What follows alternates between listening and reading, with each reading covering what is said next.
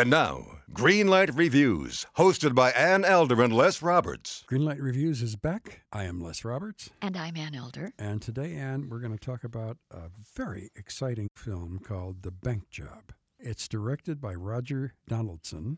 It is about a young car dealer with a kind of skanky past.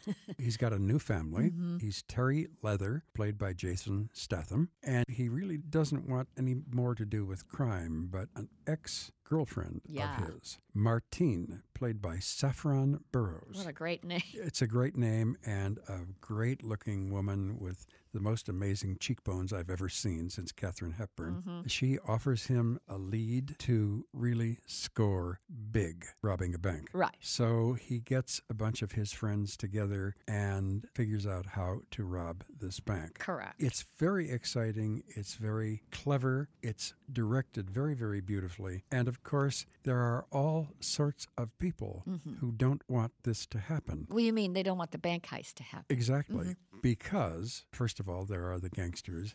And secondly, there is the government because only Martine knows that what they're looking for when they break into the vault with all the safe deposit boxes. One of them contains some very, very scandalous pictures Correct. of a member of the royal family. Exactly. Woo. Well, that's why The Bank Job to me is one of the most satisfying heist films that I have seen in years. Everybody is working with their own MO, and nobody really knows what the other person is doing. Now, when all of those plot lines collide, that's when the movie really takes on a third life of its own and it becomes another kind of movie altogether. This is really, really well done stuff. Everybody in this film is good. They're interesting, they're fascinating. It's kind of fun to see some of these guys who are just too dumb to know what they're doing. And they do successfully pull off this robbery. And then you have what happens as a result of the heist. And that's when Terry Leather and the gang find that they're in a whirlpool, or maybe we call it a cesspool,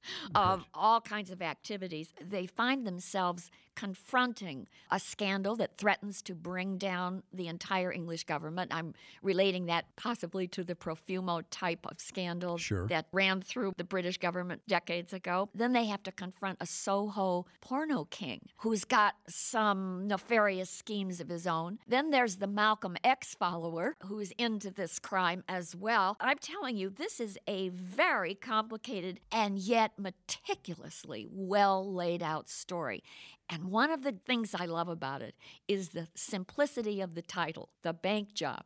It says that this is no frills. We're going to go in there and we're going to do a straightforward bank job. That's what the story is all about. But my oh my, what happens as a result of it is such a complicated concept. And wow, what fun the audience has in watching these thieves try to wiggle out of all of these tight and taut situations. And the ending, by the way, was tremendous for me. I really enjoyed that last moment so much. And I think most of it is due to Jason Statham. I agree with you. He's not a great big guy, but he's a very tough looking guy. He's a Bruce Willis type, don't you think? You're absolutely right. I'd never thought of that before. He looks a little bit like him. He's even losing his hair a little bit. He needed a shave, and he is somebody that you just don't want to mess with. Oh, but he's so attractive and he's so interesting. He's charismatic on screen. And that's what this kind of a movie really needs in order to hold it all together. There's another thing that I don't think we mentioned, and mm-hmm. that is that this movie takes place in the 70s. Yes. And that's another concept here that plays heavily into the picture because they didn't have a lot of fancy high tech equipment to complete their heist. They have to use old fashioned jackhammers, and they're almost done in by a pair of very primitive walkie talkies that serve right. a very important purpose in the plot and almost blow the whole lid off this crime. There's also another part of the bank job that I like, and that is something that the Brits do so well. They really show class distinction. You have the gang enlisting the help of a very, what appears to be an upper class, genteel gentleman to kind of front this group of scalawags so that when people come and knock on the door to the shop that they have taken over, which is next door to the bank, they have a very well groomed gentleman that can answer the door, and it, of course, covers perfectly for this gang of Cockney thieves. This is played, by the way, by James Faulkner. He plays Guy Singer, and Right. I thought he was wonderful. Very good. Very handsome, very distinguished. Kind of David Niven type. Oh, yeah. But I think that's an interesting little side note to this heist movie that they really show the difference in society. And they even mention that quite often in the film that they needed a guy that would make the people, the passersby, and the cops go away because they would be intimidated by such an elegant gentleman. Well, of course, he's too classy to blast through several brick walls and a vault. This is a wonderful movie, and I'm giving it a green light. I agree with you. I didn't feel like I was robbed in this movie. I thought this was simply great storytelling, a green light all the way. Okay, two green lights for the bank job. Until next time, I am Les Roberts, And I'm Ann Elder. and we're looking forward to seeing you having a great time at the movies.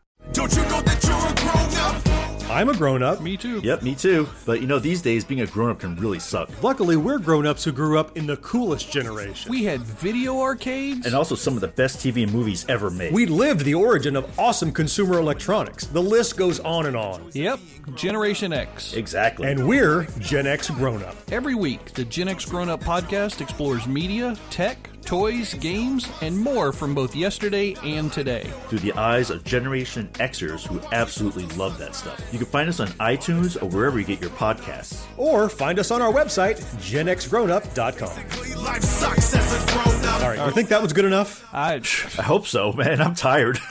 Who listens to a promo on a podcast and then goes and listens to a different podcast? right, I, I, I've never done it. right.